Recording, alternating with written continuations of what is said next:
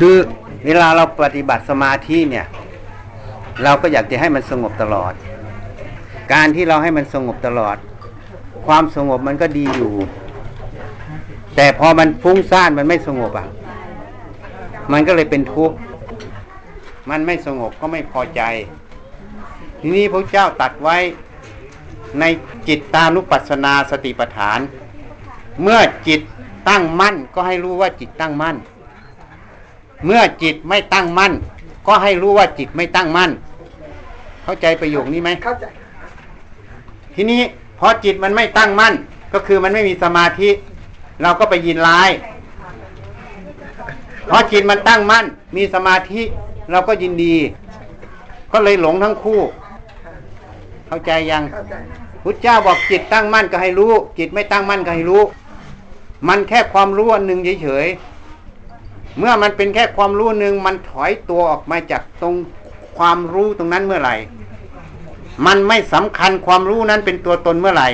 มันถอยตัวออกจากความรู้นั้นเมื่อไหร่ มันไปสู่ความตั้งมั่นความสงบอีกอันหนึ่ง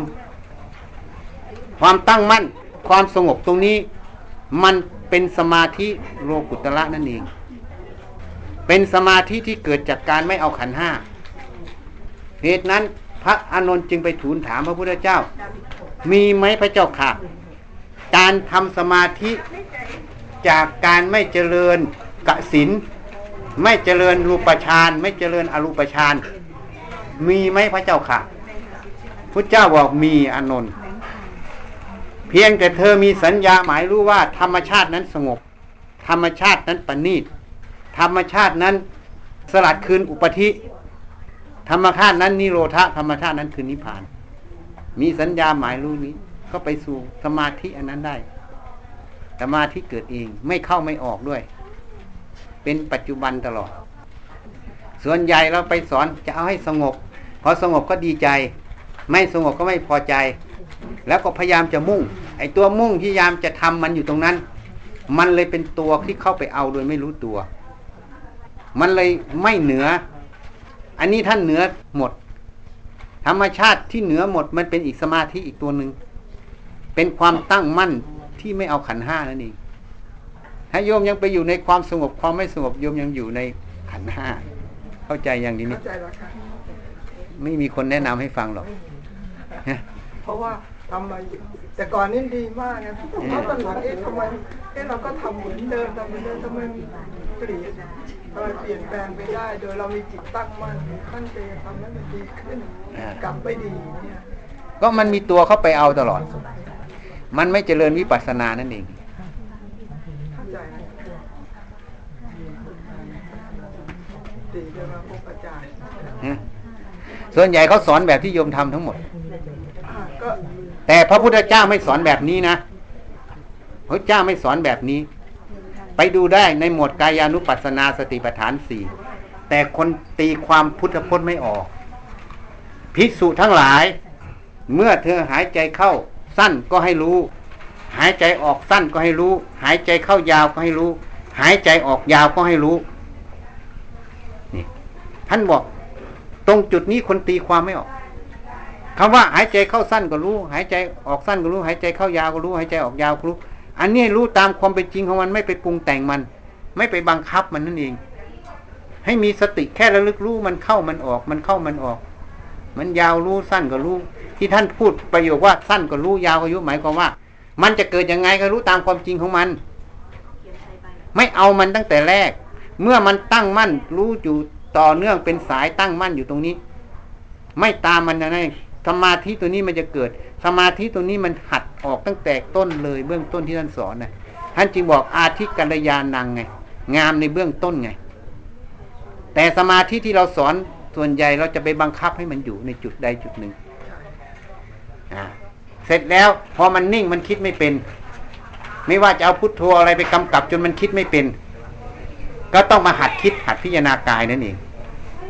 เอามันออกหัดคิดทีเนี้ย หัดคิดพอเห็นความจริงของกายไม่ยึดถือกายแล้ว ทีนี้มันจะค่อยๆวางขันห้าแล้วพอมันหัดวางขันห้ามันก็เลยไปเกิดสมาธิอีกตัวหนึ่งขึ้นมาแทน สมาธิตัวนี้ขึ้นมาแทน ที่ก่อไปด้วยสติปัญญา ตัวนี้ขึ้นมาแทน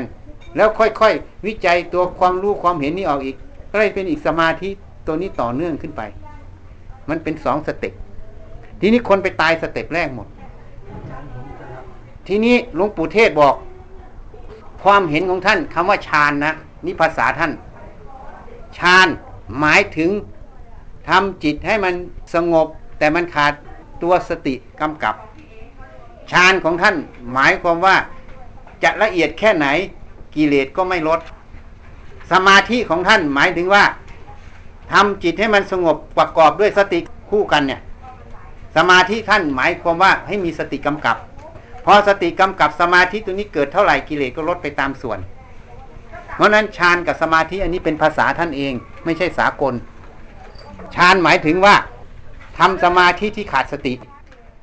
สมาธิคือทำสมาธิที่มีสติ เพราะนั้นตัวที่สติบวกสมาธิตัวนี้ไปโลกุตละไปเพื่อปัญญาละโลภกดหลง ตัวฌานของขั้นหมายความว่าเป็นสมาธิเดียวๆตัวนี้กิเลสไม่ลด มติท่าน